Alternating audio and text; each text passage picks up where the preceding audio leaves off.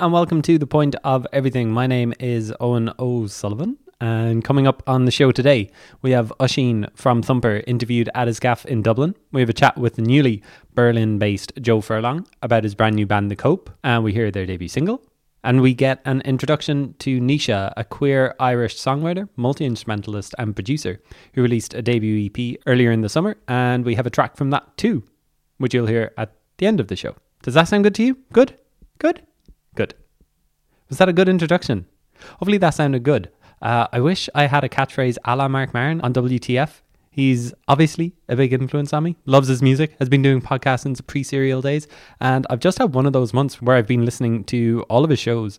You know how you dip in and out of it depending on how well you know the guest, but really you're there for Marc. Well, I am anyway. He's playing Vicar Street on October 26th, by the way. I'm hopefully going to go to it. A comedy show that isn't Joanne McNally in Vicar Street? Yes, apparently so. P.S. If any PR is listening to this and wants to hook me up with an interview with Marc on the podcast, oh, yes, please. We'll talk about Irish music. He'll tell me about U2. I'll tell him about Fontaines DC. It'll be beautiful. It'll be beautiful. Anyway, he's got a great introduction to his podcast. You know, you know, you know, and I'm not gonna, I'm not gonna do it here. No, no, I won't. I won't. You don't want to hear me do impressions, but maybe I can just steal it and just use that going forward in my own accent. Anyway, might brainstorm that over the next week.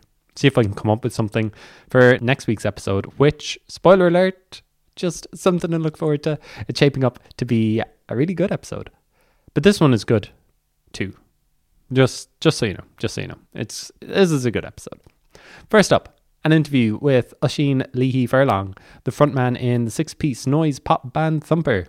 They're completed by Alan Dooley on guitar and backing vocals, Alex Harvey on guitar and backing vocals, Dave Campbell on bass and backing vocals, and Steve Darcy on the drums, and Benedict Warner Clayton on the drums. Yes, two drummers. Don't worry, we get into that. Thumper released their long awaited debut album Delusions of Grandeur in March, so I was delighted that Oisín was up for a chat a few months on from that. I found him in between tour dates. They just wrapped some European shows and we're enjoying some downtime before two shows in one day at Independence and all together now at the end of July. Then they're heading back out on tour in a couple of weeks. Some pertinent dates for you. I won't read all of their tour dates, but they're in Peterborough in the UK in the Metal Lounge on August 24th, Colchester's Three Wise Monkeys on August 25th, Reading and Leeds Festival in that order on Saturday and Sunday, August 27 and 28. I've never been to Reading Festival. I feel like I'm too old to go now. But anyway, anyway. Uh, they're doing Paris, Belgium, Germany, Netherlands, Germany, Germany, Germany, Netherlands, Netherlands, Netherlands. Then they're back in London at the Lexington on October 4th, Brighton's The Green Door Store on October 5th, Manchester's Night People on October 6th. Then they're doing Ireland Music Week. They're playing that on Friday, October 7th. They're doing Cypress Avenue in Cork on October 12th, Róisín Dubh in Galway on October 13, Whelan's in Dublin on October 14, and the Casbah Social Club in Limerick on October 15th. You can order Delusions of Grandeur at thumpermusic.bandcamp.com. And so, yeah, here's myself and Oisín sitting outside his gaff just north of Dublin city centre on a very nice day, I think in July. It wasn't quite a heat wave like this week is turning out to be. But sure, it was warm enough to sit outside and have a chat. And so, sitting outside, there's a little bit of noise. You might hear some planes in the sky. You might hear a little bit of the dart in the distance, but that's atmosphere, right? Right? Let's listen to a bit of the album opener, Fear of Art, and then you'll hear the chat with Oisín.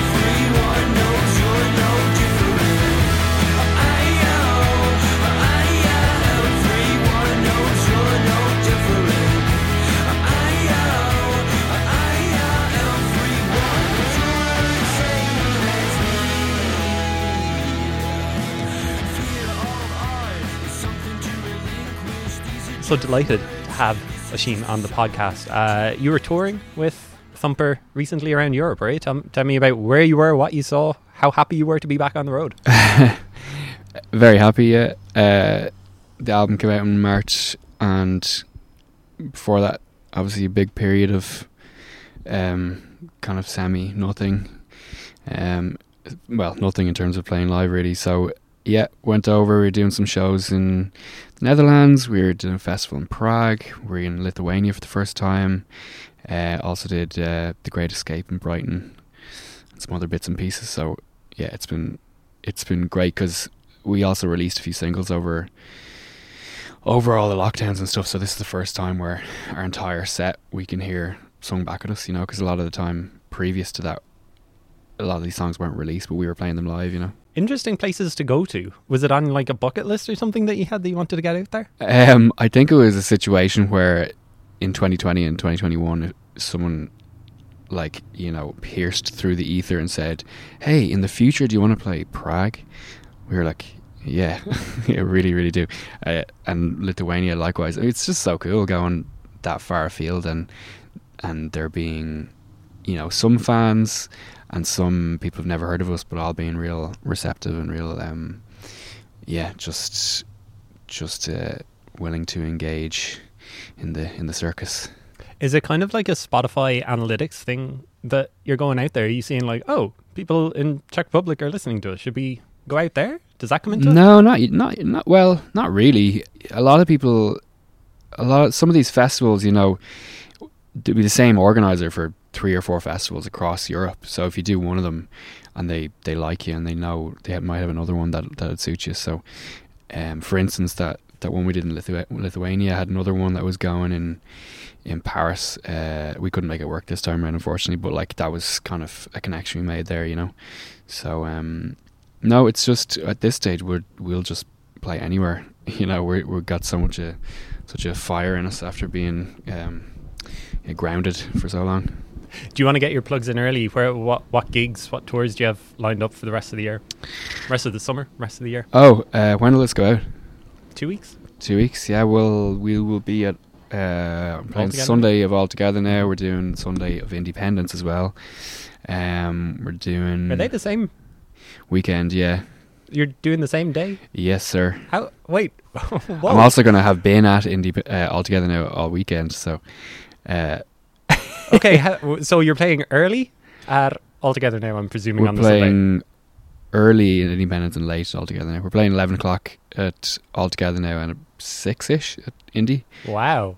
They're only about an hour and a half away, I think. Yeah. Okay. Yeah. Fair enough. Yeah. Both in Munster. Yeah. I Yeah. forgot that. Yeah, Wow. Two festivals, one day. yeah, and then Take a br- take a bit of a break after that.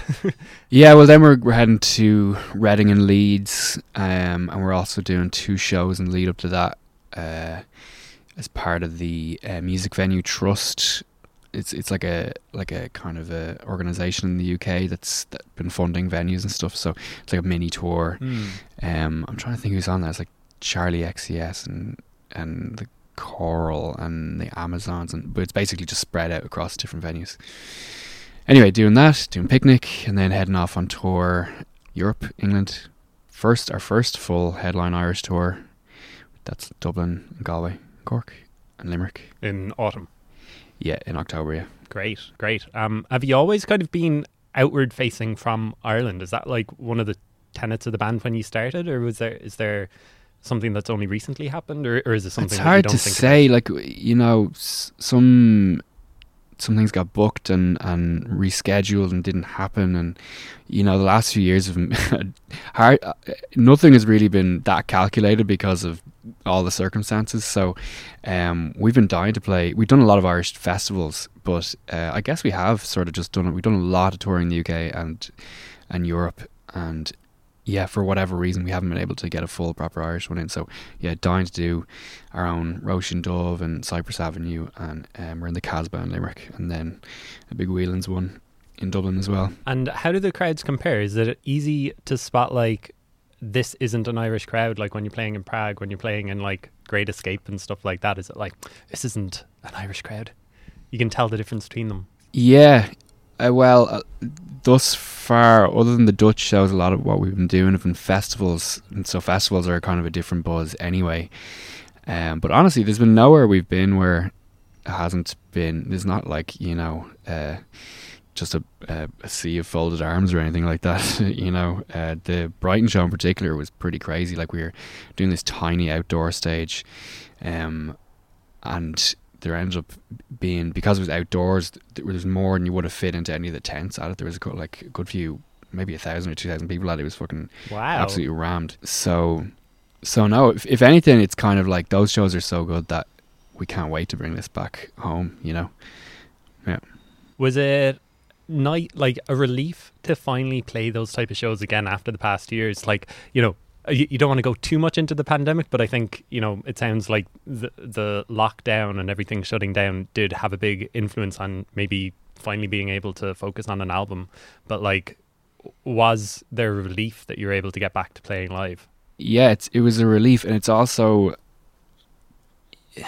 you know that making that album like we did start the album before all all of that garbage started happening.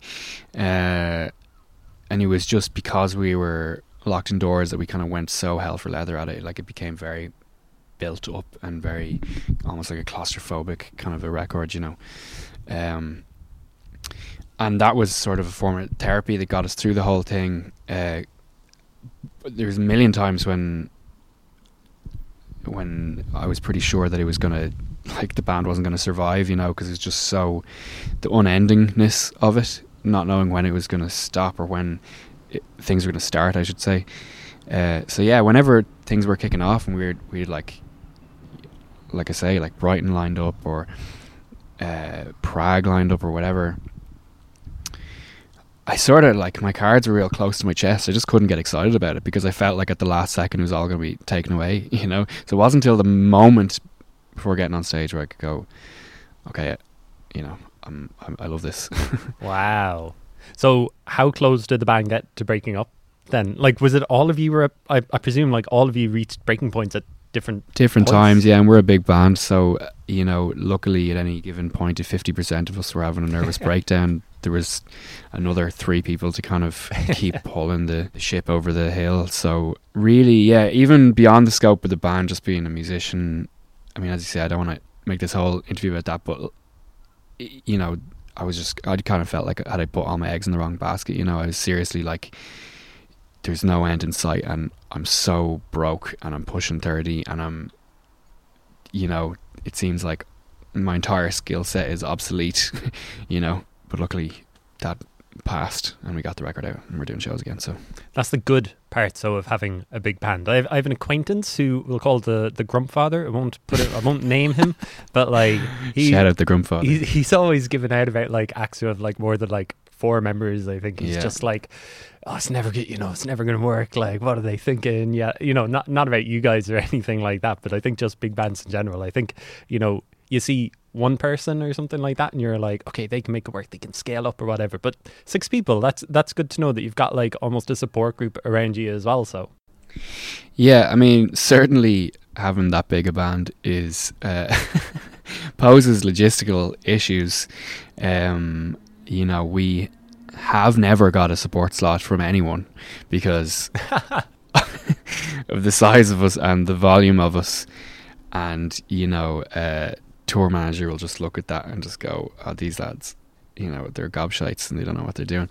Um, but that kind of the job then for us is to prove to every stage manager, every festival organizer, every promoter that we act. There is method to our madness, and there's not, there's no, uh, no one on that stage who isn't completely necessary to, to the experience, and especially moving forward now, we're writing with every passing year, the whole operation kind of gets tighter and tighter in terms of uh, songwriting, in terms of performance. Everyone's got their part to play. But yeah, you know, I'm sure our, our manager would prefer there was a couple of hundred shaved off our bail every time we got a flight. So have you guys never played a support slot? Uh, we have a long time ago when there was less members. Oh, okay. So tell me about the start of Thumper. How like how many started it? Were you like the a founding member, the founding member? Yeah, I started it it originally was a solo project, um, and I brought out three tapes under the name Thumper. In like 2013? Mm, Yeah, kind of year? yeah, I think so. Twenty four. I think the first one was around that time, anyway. Yeah, and uh, I had been going through like real bad writer's block, and yeah, it, the whole purpose of the music was just make something really, really fast and really, as in, create it quickly. And I recorded all the instruments. And I just sort of did like one or two takes of everything and bashed it. It was really lo-fi and really kind of ramshackle, and it sort of got me out of that writer's block thing because it just took away the criticism element of it totally, you know. Um, and then I kind of realized I liked the the sound of the music. I don't know, it was it was more childlike or something than anything, and ultimately better than anything I'd been writing before. Um, so anyway, started getting booked for festivals with that, and then the band. Wow, sort of- just yourself. Just like people listening to the. well, like I'd been around doing bands and stuff for years, so I knew people, and I'd been shot handing out the tapes in Dublin and stuff, just because, like I said, I was I liked the what I came up with. So, um, I think our first gig was Knockanstockan, twenty whatever, and uh, the band then was like ten piece band, I think oh, wow. because I was just so terrified to be on stage. so I just surrounded myself with drummers and guitarists and backing vocals. You couldn't say no to anyone. I didn't say no. To, I, I actively, and anyone who was playing the festival, I just roped them into doing it. So Alan, who's now kind of, who is obviously the main, one of the main uh, collaborators in the band at the time, I just roped him in, and there was someone else was playing guitar. So he actually did play the first ever gig, and then didn't play with us for two years or something like that. So that's how it happened, yeah. And then gradually, bit by bit, members stuck, kept getting booked, and I kind of preferred the collaborating aspect to it more so than the yeah, just being locked in your room doing it by yourself. Because ultimately, the finished result is more interesting, you know. And two drummers as well. Was it ju- was it just a case that the two drummers stuck around? Like neither neither one wanted to be the one who left. There was a period where I'd have two drummers when I could, uh, but the first gig was two drummers, and most of our gigs ever have been two drummers. Um, it's just such a fucking cool visual though as well, isn't it? Two drummers. yeah, I there's two there's two records that I came across, and this might date it actually. I don't know what year these came out, but I'm pretty sure it's the same year. Is um the King Gizzard album "I'm in Your Mind" fuzz. It's a garagey, fuzzy psych album, and they had two drummers, and I was like, and the the first song I heard was called Cellophane, and it's one section of a four section. It's a third section of a four section long song. And when I turn on the album, it's the same bass line, but it's a different song. And I was, it was so confusing to me what the hell was going on. And then it gets that bit of the song, and that's the portion they use for the single. You know what I mean? And that blew my mind. And the bass was just doing nothing. It was one note all the way through, and and that obviously there's loads of bands who've done that, but the, for some reason that hit me. Um, and then I also saw Parquet Courts' KEXP session, the first one they did, and they brought out Light Out, Light Up Gold. And yeah, both both those. So there's two drummers vibe from King Gizzard and the really sort of gnarly atonal guitar solos thing from Parquet Courts. I was like, I have to, I have to start a band now. that's, that's what I have to do. Do Parquet Courts have two drummers? No, they don't. But uh, they do. They do. They're they're kind of juxtaposition of like really atonal, especially in the early stuff. Really Mm. atonal, childlike guitar solos over this sort of yeah. I don't know. It's sort of metronomical. I, I guess maybe that's what we got from that. But anyway, those are the two bands that sort of kicked started it. Um, we've moved away from that a little bit now, but Uh, I'm impressed that you're able to distinguish King Gizzard albums. They've released like thirty, haven't? Like, I was there from the start. man, that I mean that's impressive. You know. yeah, that's not their first time. I think it's their third album, maybe. of course, yeah, yeah, and yeah, Parquet Courts. The earliest I've gone with them, I think, is just Human Performance. I think that was kind of their their breakout stuff. The two albums before Human Performance are my Two two favorite. Okay, okay, I'll go back and listen to Yeah. them. And so uh, the the band just develops from there. Like you're just starting to like trust them, and kind of the music develops, Yeah, and even still, there was members coming and going. coming and going. um, Stevie, who plays drums, first drums or whatever you want to call it, he's been there since the beginning. But just just me and him are the original, like a legacy act. You know, like all of our kids like taking our instruments and stuff. Um, but no, yeah, just just kind of worked out the kinks until we got a lineup that worked collaboratively and personally and all the rest of it. So, And was that there from like the first proper singles that you're putting out? as in like the studio singles, Yeah, I Yeah. can't think of the name of the first single. uh, this is where not doing it um over Zoom. You know, I'd usually have my notes sure. here when I'm interviewing you. I can't think of The first kind of so post all the lo-fi tape stuff. I'm pretty sure the first thing was AFL, which you can really hear that Parquet Courts influence. 'cause Yeah. it's just like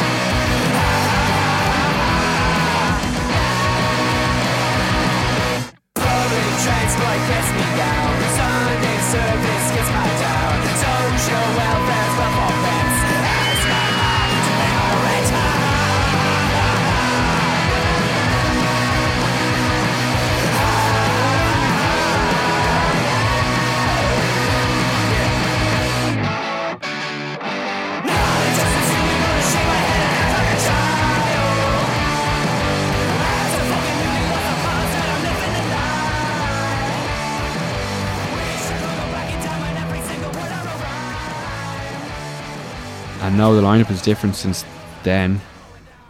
Almost pretty much everyone. No, Alan's on that album, on that EP. But yeah, there's it's there's other other heads floating around who've gone on to do their own projects since. Like, And you're all still around Dublin. We were talking about this a little bit before we press record. You're not a Dublin band. It's people from around the environment. like most of us are from Dublin. I like I said, like I, I would say we are a Dublin band. Uh, Other members of the band other might members of the band might disagree. Alan's from the Laois, Carlow border, the the tri country area, whatever you want to call it. I don't know.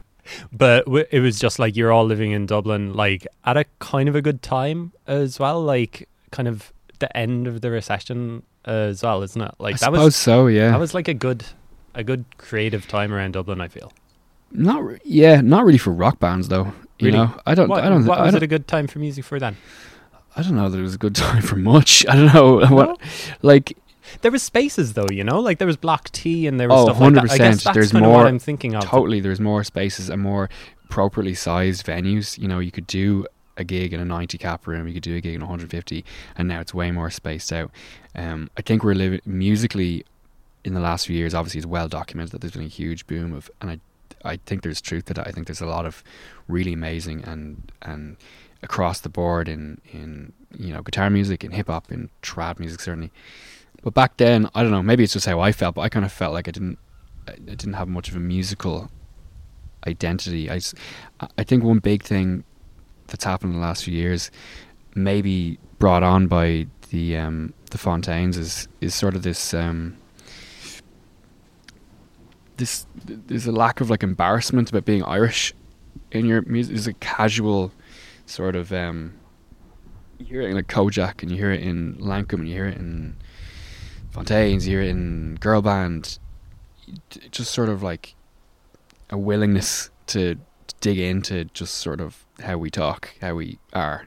Whereas ten years ago, even I still think there was a, a lot of kind of Americanisms and just softening of the edges. You know what I mean? Mm. Um, so yeah, maybe you're right. I think there was a lot of spaces for people to grow in around that time, and maybe that's that's the nat- natural next step to that. But I feel like there was a lot of like folk rock and shit like that going on. You know, like post Mumford stuff. exactly. Yeah. um, do you guys feel like a particularly like Irish element to your music? I don't. I don't know if if anything jumps out at me like thinking about it now. I, I don't think so. I, th- I think a, a lot of Like our each to their own. Yeah, I think a lot of our criticism. influences as a whole are American. Uh, I guess King Gizzard, Australian. You know, um, it's not. It's certainly not something we're conscious of, or definitely not in the inception of the band. Um, but like I said, I think there's been a general sea change that sort of bleeds into all sorts of aspects of creativity that I mean, I'm definitely listening to m- more of the music I just mentioned than ever before, Mm. and certainly uh, all of our individual tastes are quite like we'd be listening to a lot of Irish acts and a lot of softer music who be influencing the the end product, even though you might be able to tell.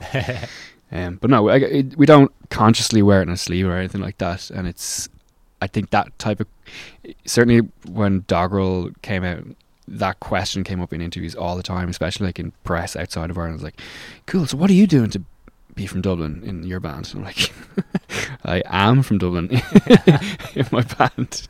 yeah, that's interesting, isn't it? Like, tell me, tell me about Fontaine's DC. Yeah. Um, do you feel do you feel like part of that scene? Is there a scene in Dublin? I hope that's not a cliche kind of question. That I don't think so. No, I, th- I think, uh, I- in, I don't think it's a cliche question. Yeah, I do feel part of the, the scene, and it is such that it is. You know, uh, we're using our voices, we're using guitars, using drum kits, and we live here, uh, and we are influenced by all those bands, and we've played shows with them all, and that's really all the scene is. You know, I don't. I, th- I think. Uh, the last two years aside, I think it's difficult to sort of say like it's it's it's geographical basically, you know. But I think it, it scene sort of implies that everyone's sort of doing the same thing, you know. But I don't think I think everyone's just influenced by each other and everyone's um, listening to the same shit and and and using it in different ways. yeah. Um, I think one of your calling cards, if if it isn't kind of like an Irish kind of a sound or anything like that, is the fact you make really long songs. Like you make fucking great six, seven, eight minutes. I I don't know if you've got any eight minute songs, but uh, we do. Yeah. um, is there an art to that? And does it just come back to there's so many members who just want to get their kind of uh, uh, creative input into a song that you've got to kind of add an extra minute? Does that come into it? I mean, tell me about the art of creating the long song. it, it's, it was not something we were conscious about at all. Certainly at the beginning, I, just didn't notice it. It was only when we brought out that f- that first the out of body auto message EP and kind of in, pre- in the press and stuff and reviews, they started talking about how long the songs were, and it didn't really occur to me. I don't know. It it didn't. It, we would never make a song long just for the sake of it, ever. Um, and while I love the, that feeling and the sort of like my Bloody Valentine esque kind of repetition and meditative state that you get into, it's it, I would hate for it to feel like it was just in service of us either having a laugh or like pissing off the audience, you know. But then once we became aware of it, there's one or two like for instance the last song on the album is is 20 minutes long. But we just split it into three on the record. Okay. so it's recorded as one long 20 long 20 minute long piece of music and performed that way. So you get like maybe two takes an hour if you're lucky. Uh, obviously that was an attempt at making a pushing past like the standard you know three section tune or whatever. Um but and there is an art to that i guess i don't know what, what it is but you just know that you've got it down. like we're, we're actually it kind of sounds the whole i think from the outside there's a perception that what we're doing is quite um loose and ramshackle but actually like each one of the tunes even the long ones even when there's one chord every there's every bit of it has been combed over and combed over and combed over and you know we rehearse a lot in order to make it feel like it's not rehearsed yeah, yeah. No, that that seems to be like a thing with maybe a certain kind of maybe guitar band. Like it, sa- it might sound loose, but it's being thought about. Like I don't know if you know Landlovers. Uh, th- they released an album like over a decade ago, and I interviewed some of the members um, about a, a different band that they were in, and they were saying, you know, they spent like uh, I think that they said like ten grand or something on the album, but in all of the reviews and everybody talking about it, they they kept calling it lo-fi, just Yeah. because maybe it was just like uh, that was in like one of their first press releases, and you just kind of get stuck with your early adjectives, and it's kind of hard to escape it. Yeah, I, w- I will say, in fairness, I- you know, if me and Alan are at the center of the band, there's a central conflict to that because he- it's his influence is the influence of perfection, perfecting things and combing through things and tightening it up and and just thinking about it a bit more. Whereas, as is evident in the early lo-fi tape days, like my initial instinct is always just to press record and just go for it and, Mm, okay. and have it as raw and loose as possible. Now we've both like influenced each other over time, so He's a little looser. he's a little looser and I'm a little tighter, but th- we're constantly pulling and pulling and pulling, and that's potentially what you're hearing, you know, on the record is that f- is that fight. But um, no, I, we would never. There, it would never be a thing where we just be like, "Ah, fuck, we'll just add another minute to this song." Like, you know, what I mean, it's every every bit of it is something that we hope is really uh, important. Uh, yeah. And like we're talking a couple of months on now from the release of the album. Are you pr- are you proud of it? Like what you've achieved? Like looking back, are you able to kind of savor it and think of the memories? I don't know if you've actually listened back to it at all. Yeah, uh, I'm ready for the next one now. I think. Yeah. it's I I, Because it reminds you of lockdown. So no well you know like any first album. It, certainly this one was laboured over and is and is forever going to remind me of this period where we all had huge beards and bellies and couldn't leave our house uh, or couldn't leave the studio, I should say. Um, but further than that, it's a lot of it is purpose written for the album, but some of it is from the older days, and some of it's from different parts of my life, and even different members or parts of the band. You know, so it's a little. Hopefully, you can't hear that when you listen to it, but when I listen to it, I can kind of hear little tiny nudges in all these different directions, and uh, I we've we've written pretty much the second album in the last few months, and yeah, I'm excited to to kind of have something that's really and truly like uh, a progression and a and much more of a I don't know. Maybe I'm too close close to it to answer this question, but but Maybe suffice Comfort suffice to say, the I'm I'm thing. I'm looking forward to doing the next thing, and I am I am proud of that album. and and so what kind of direction, without spoiling it, do you see it going? Like what uh, d- does it sound different, or is there just like you can just feel the confidence that you've got now? Uh, I don't know. I feel like like do you feel like you you get a monkey off your back doing a first album? Yeah, yeah. Well, it's you just feel compelled to to do it, like like anything, you know. Like certainly not doing it for the money, but it's it's you do it because you love it, and I love writing, and I love recording, and I love performing. So it's it's I would never describe it as like some sort of undertaking, even though it kind of is what it is. Um, no, I I I love the record. I'm really proud of the songs, and I think we pushed ourselves to create something that was entirely what we wanted to make. Um, but it was made in a very dark, mad period, and I look forward to hearing what like the next chapter sounds like. And I think it just sounds a bit Less uh, lockdowny. less lockdowny. Yeah, It's probably going to be a few less uh, minutes on each song. Guys, we need a three minute pop song. Honestly, there's a couple of three minute pop songs. That's that's the big. I, I don't want to spoil it, but there's a couple of three minute pop songs. It's it's sort of more extreme in every direction. So the short ones are short, the long ones are longer. The poppiness is amped up to even poppier. The dirtiness is even more filthy. So yeah, Even more filthy. I love it. Um, so, I mean, you were talking earlier about writer's block, and it sounds like Thumper almost came from that writer's block. Have you have you experienced it since at all? uh, yeah. You know, you go you go through. I, I kind of um, I'm a little bit more zen about it these days. You you know that you can kind of write yourself out of it. It well, just goes. just that I don't freak out when I'm not when I'm not coming up with gems every day. You know, I kind of think it it sort of comes in seasons or something. Like you know, a huge chunk of this of both the record that we just put out and the one we're writing now, they're all written in kind of big clumps, and I think that's just the way it happens. Uh, you can you can go hard on yourself, you know, when it's not working, but no, ultimately it it is a practice. So like I'm, you know, you you you are you are doing it every day. It's just a case of whether it's good or whether you can, you know, just have confidence in the in in the end result. Yeah. I, th- I think that's like the most interesting thing. Once people actually do realize that it's practice, whether it's songwriting, whether it's a band or whatever, like that you do have to go back to the table or back to your studio and just kind of like put in an hour or something. Yeah, and that's that's really the best thing for it. You know, I've got Jesus, I've got so many like little voice memos and stuff on my phone that are just, you know, six seconds long, a minute long, two minutes long, ten minutes long. Like, you know, if I think it's a lot, it's never going to work if you're like, okay, I will now be inspired. Like, I will now make a hit. It's not Yeah, gonna, yeah. not going to work like that. But what you can do is sit down and just, you know, make it a practice, make it something you do every day, and make it um, something that you're trying to get better at.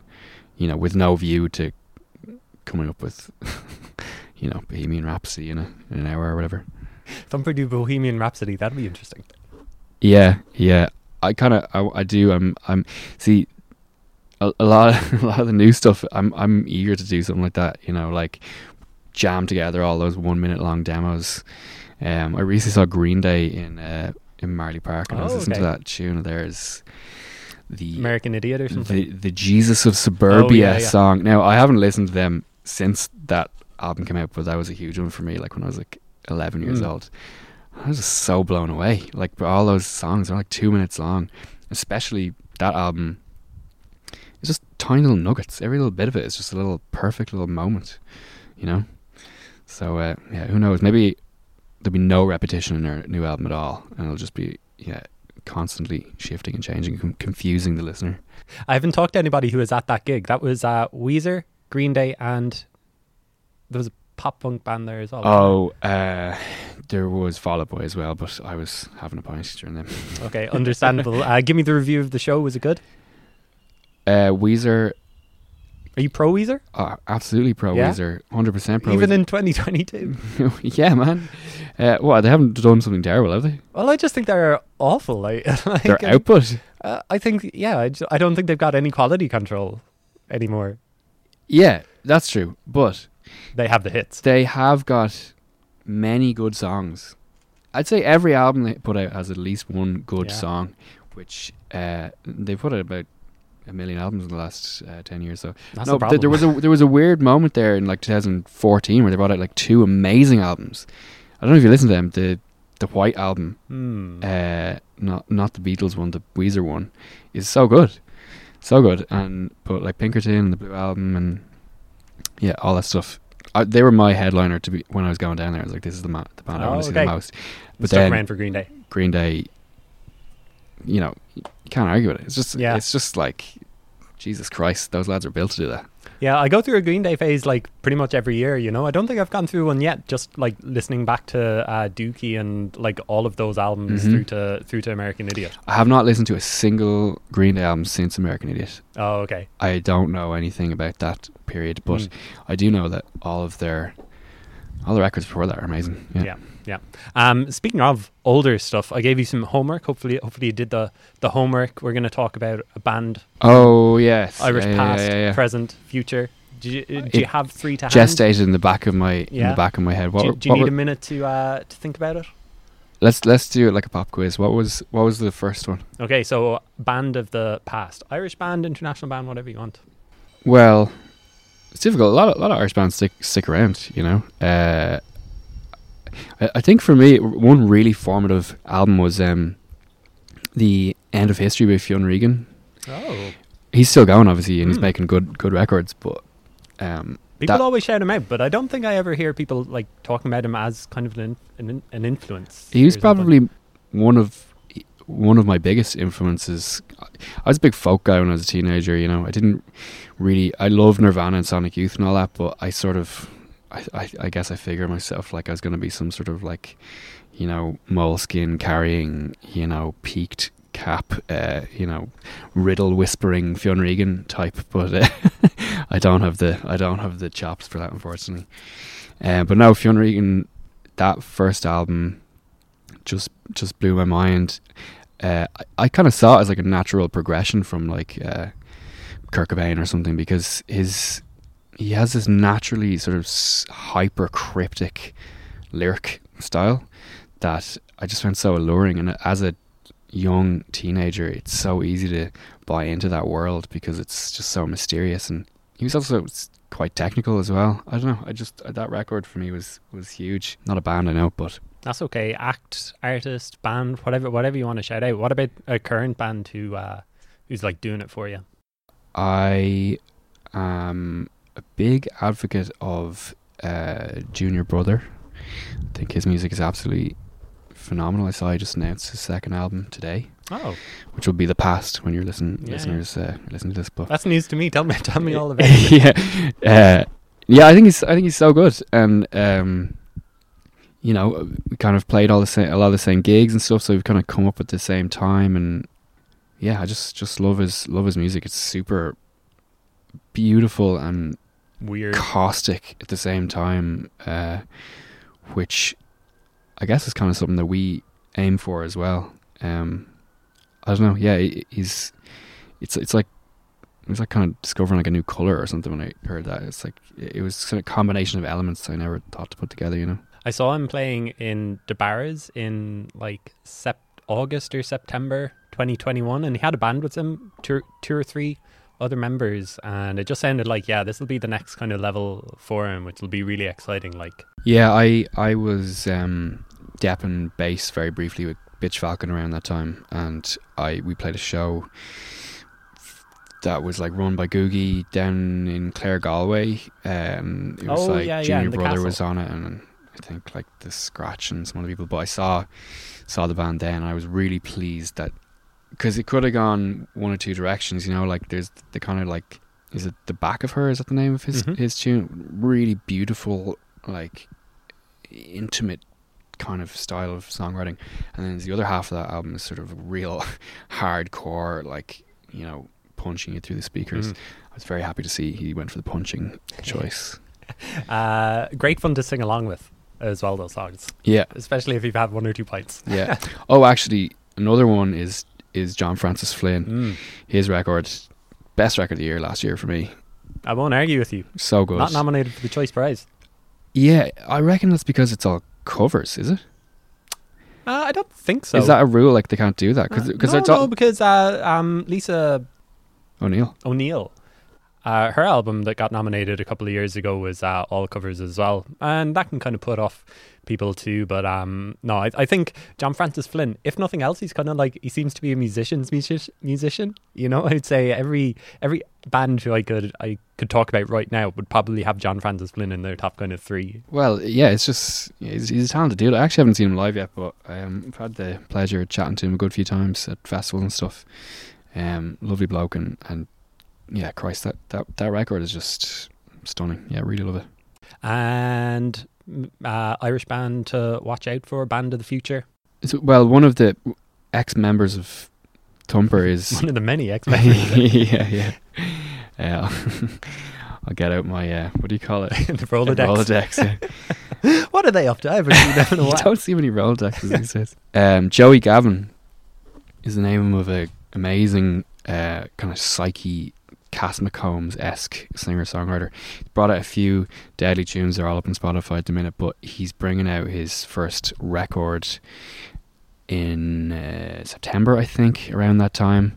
And he's been working on that for ages. A lot of Thumper lads play on it, and a lot of other amazing musicians. He's Berlin based, but he's back and forth. And he's got an album called Between the Mountains and the Mystery coming out. Thoroughly, thoroughly recommend. It's absolutely gorgeous. Yeah. Cool. Okay. Loads loads of uh, names over the past 45 minutes. Listen, I appreciate you having me in your gaff and uh, best of luck with the rest of summer. Best of luck in particular with that Sunday of Independence and All Together Now. And you know, I'm playing a solo show on the Saturday as well, and I'll have been at the festival all weekend.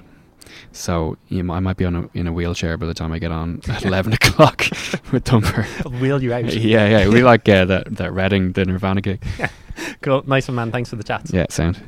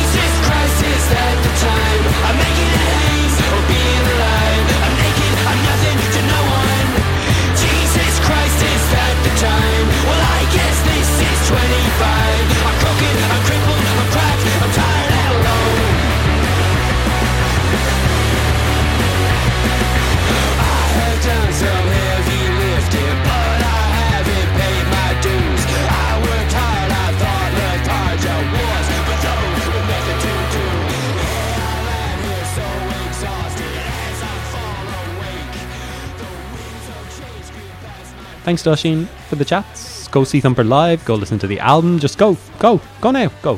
I won't mind. I won't mind. You heard an early Thumper track called AFL in the middle of the interview, and it played out with 25, one of the singles off Delusions of Grandeur. And now, onto some brand new music from brand new acts. First, a chat with Joe Furlong. He's one half of The Cope, a musical and visual project completed by David Anthony Curley, who used to be in Otherkin, just FYI. They've just put out their debut single, True Romance, accompanied by an amazing video directed by David. Joe has just moved to Berlin, so he's talking to me from there. We talk about him moving to Berlin. Some other things you might need to know Joe plays with James Vincent McMorrow's live band, and he's in Sorcha Richardson's band. Sorcha, by chance, has just announced a new album that's coming out in mid September, which I'm very excited about. But I'm also excited for the Cope. So here's Joe talking to me from Berlin about how the Cope started their plans going forward, and then we'll hear that debut single, True Romance, on the point of everything.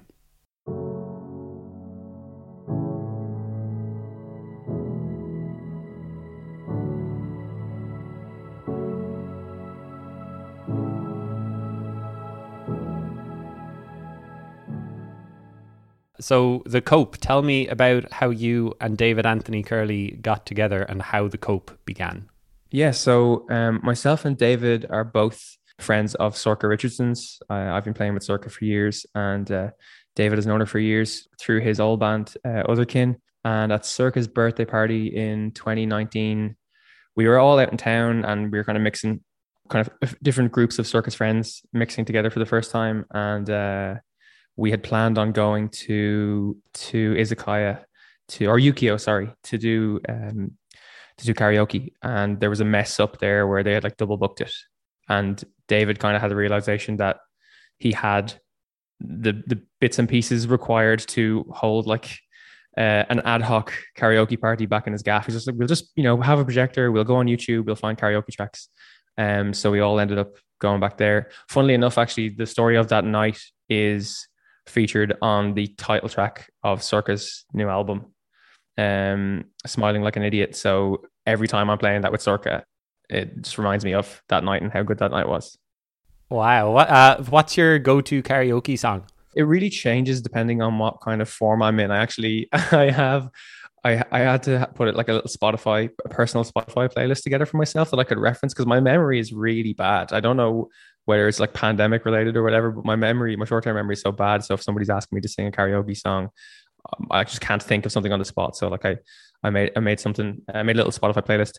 The last karaoke night that I was involved in, um, I sang "Missing" by Everything But the Girl. You know, like classic '90s um dance hit, uh, one hit wonder kind of thing and uh, it went it went down a storm. So I'll probably I'll probably stick with that. My other one is Private Dancer by Tina Turner. I, I like that one a lot as well. Okay, okay. Um, is is Sorcha Richardson the type of friend who's like mixing and matching? She's like, oh, those two friends will go well with these people, and that and this and that will go well together. Is she that type of a friend? That seems I like a good person to have. I think Sorcha is just genuinely like one of the coolest people I've ever met in my entire life, and not even in the like she tries to be cool. She's just a cool person, and because of that, I think she tends to end up surrounding herself with really nice people and really sound people, um, and and cool people as well, I suppose. So yeah, it just kind of happened like that.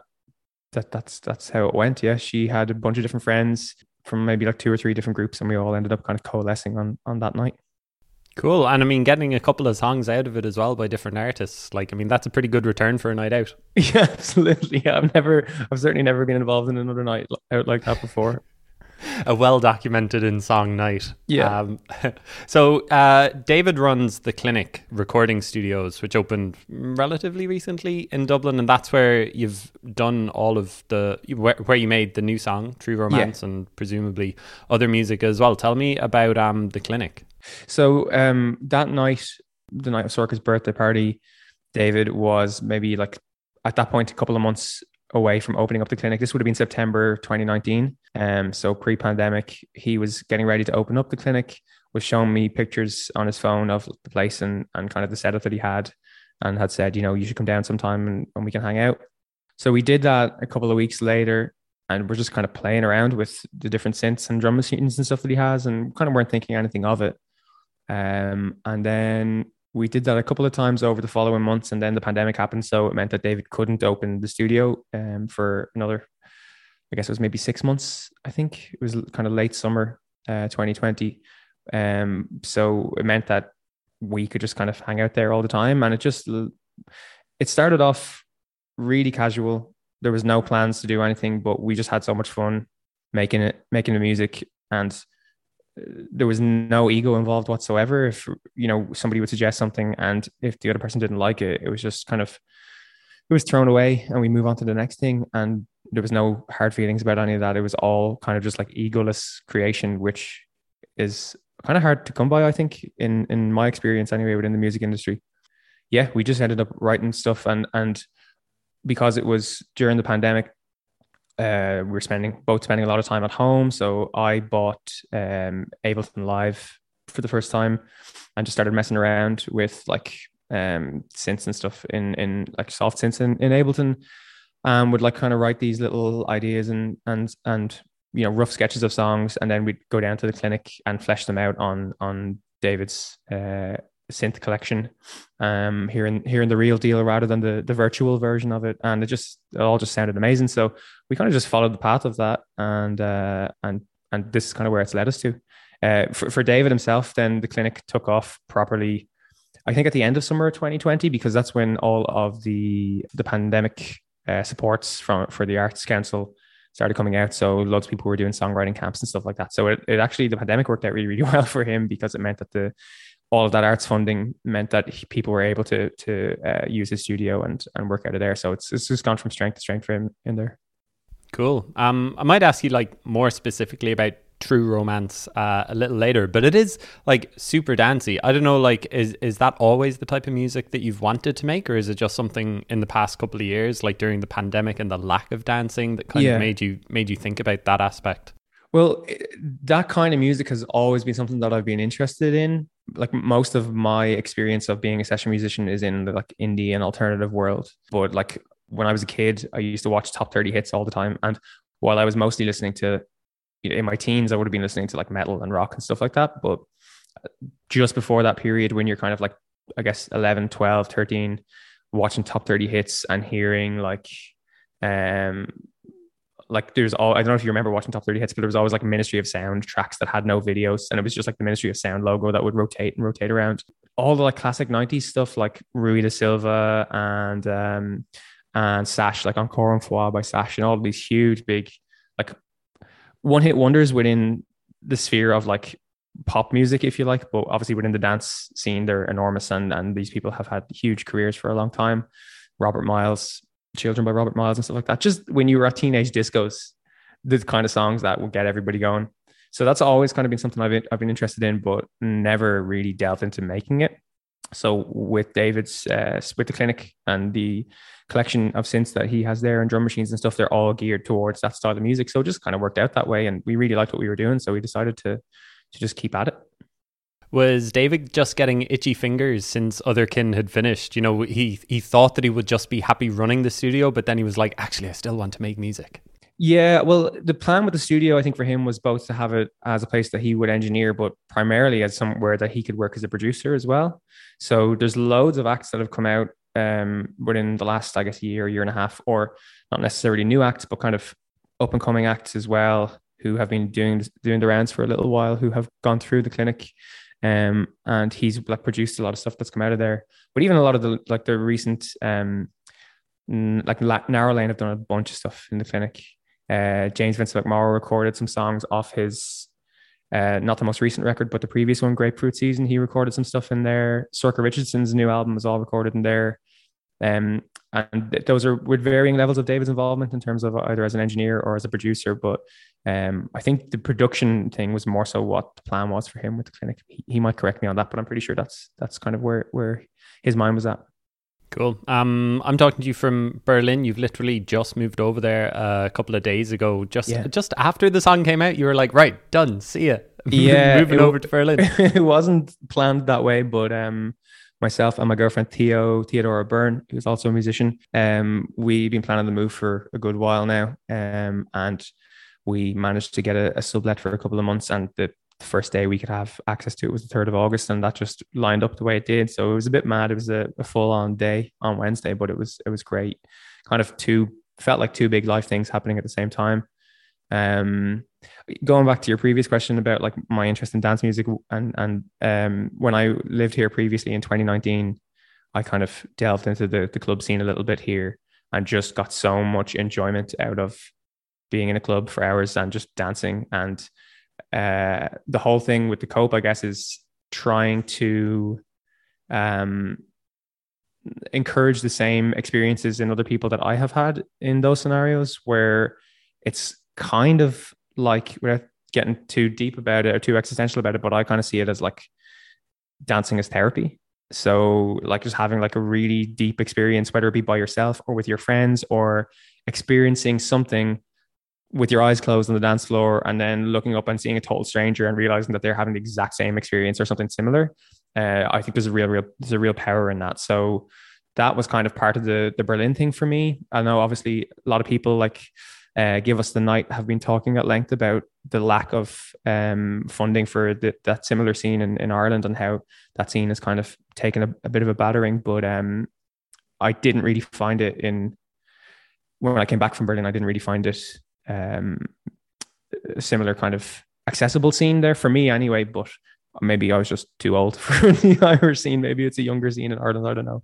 But uh, that's kind of where where the Berlin idea came from.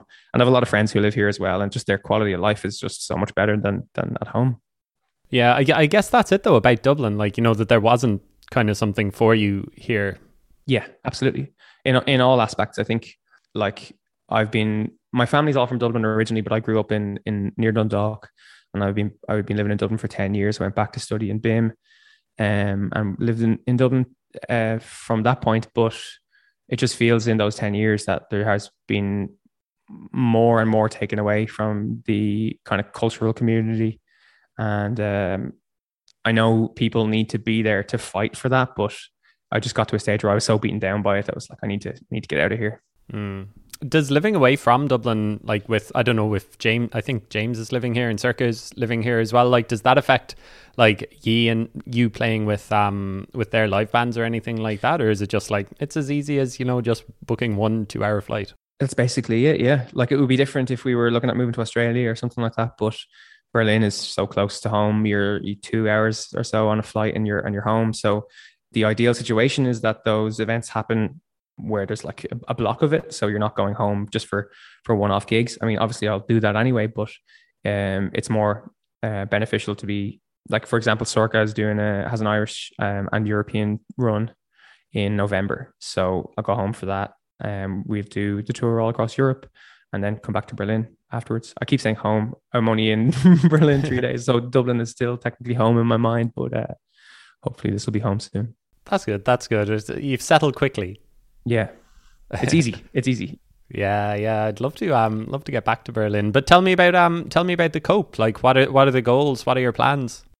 Um the goal basically is just to kind of go as big as we can with it. Like the end goal would be like in terms of like the live show would be kind of something similar I think to what the Chemical Brothers do where they basically have their entire studio on stage and then have some like old man from England who's like a MIDI nerd who comes and sets everything up and makes sure everything works the way it's supposed to work because that stuff can can be a nightmare to to get right sometimes. It's not as bad as it used to be. Um, like when you think of like Rick Wakeman and all those like synth dudes from like Yes and all those proggy bands where they were using analog synths in the 70s and just trying to deal with like the temperature differences and the tuning uh, nightmares that they would have. But that will be the end goal. Like the whole thing is we just want to make music that people will want to dance to. And marry that, I guess, with like the visual aspect of it as well. Because David has very much got like a brain for the visual world. Mine, mine is less so uh, tuned to that. I think mine is more focused on the musical aspect of it. But David has um, a vision, I think, for the visual aesthetic that um, is really, really impressive. I have to say. So watching him kind of figure all that stuff out, like the video for True Romance, he directed that himself. Um, and he kind of had the vision for that quite early on, you know. So the goal will be just to continue developing that. We'd like to get touring um, as soon as possible, get playing shows as soon as possible, um, and then also kind of work in. It would be nice to work in kind of film, work in soundtrack, and that kind of thing as well, or on the downtime from tours. Cool.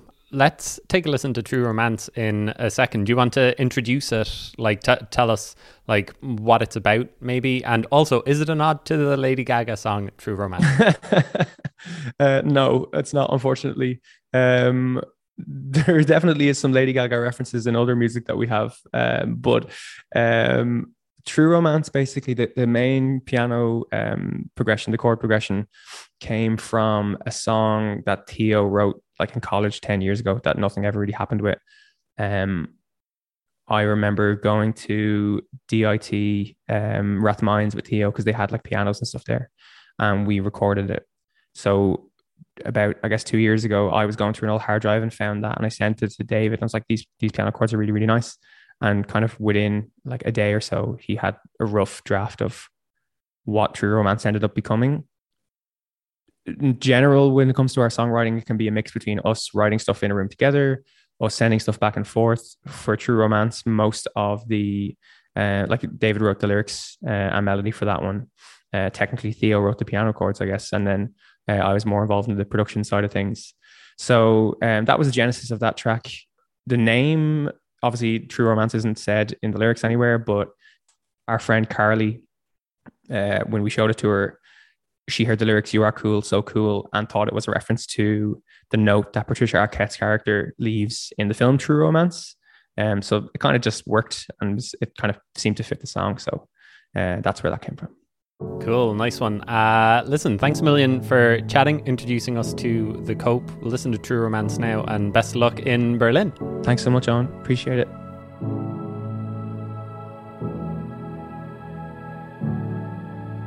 You spend your time on our song. Do you think about what led your life to mine? And I can't be without you. Are cool, so cool. You are cool, so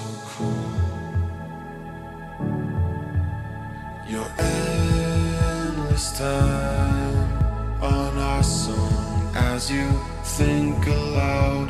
You edge your life from mine, and I can't live without you. Are cool,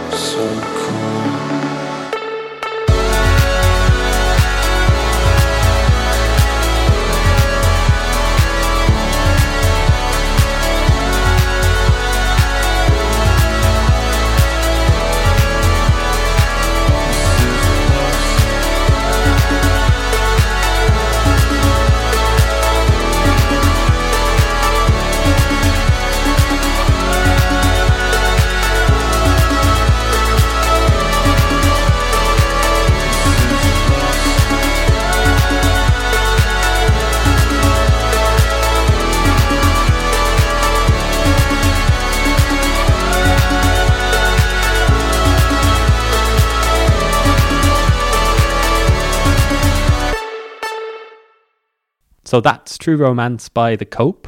You can follow them at thecope.com. That's the dash cope.com. Instagram, they're the Cope636, and Twitter, the Cope636.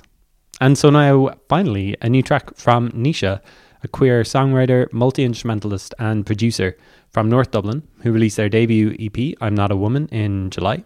I'll just read from the press release. This is a five track garage folk rock EP about gender, more specifically about being non binary. I identify as non binary, which means I don't identify as being either a man or a woman, making me part of the trans community. I have written, performed, recorded, and mixed the entire EP on my own with mastering by Kevin Brennan. I also made the artwork with some help from artist Kuon Cusack. Naoise adds, I think I have a unique story to share. So that got my interest. That piqued my interest. And the EP, I'm Not a Woman, is great. It's five tracks. It's available wherever you stream your music. I was particularly drawn to the track Normal Freak. And Naoise has been so kind as to let me play it in full. But first, we'll hear a little from Naoise explaining it. Hello, my name is Naoise. I am a songwriter, multi instrumentalist, and producer from the north side of Dublin, Finglas. I currently live in Waterford City.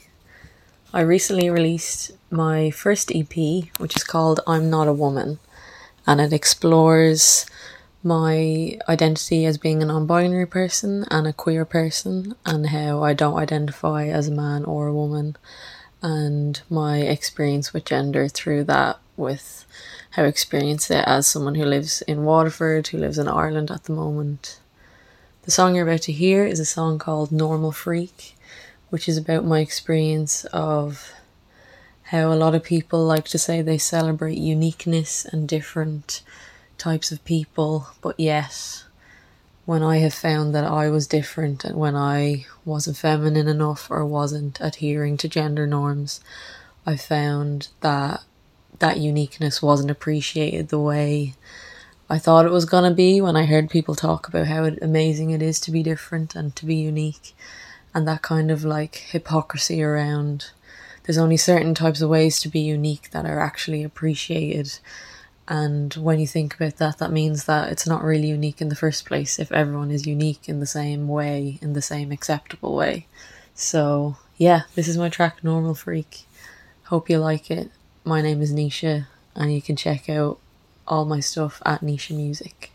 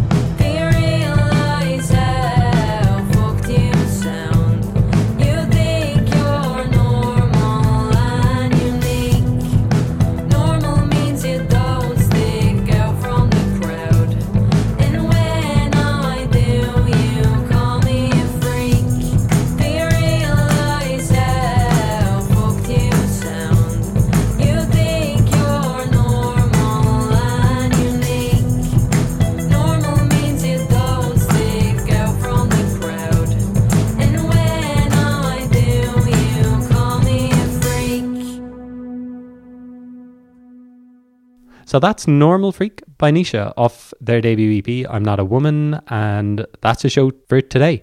Thanks to Oisin. Thanks to Joe. Thanks to Naoise for the chats. If you've made it to the end, thank you. Please rate and subscribe wherever you listen to your podcast. Go support the artists that you heard on the show. I'll be back next week with some more chats and possibly, maybe, perhaps, a catchphrase by way of introduction. If you have any ideas, you can get me on Twitter at TPOEblog or you can email the point of everything at gmail.com. Can send me a voice note as well. Play that on the show, maybe. Mm, Depends. Anyway, how exciting. A catchphrase. Now, I'm off to listen to Marc Maron.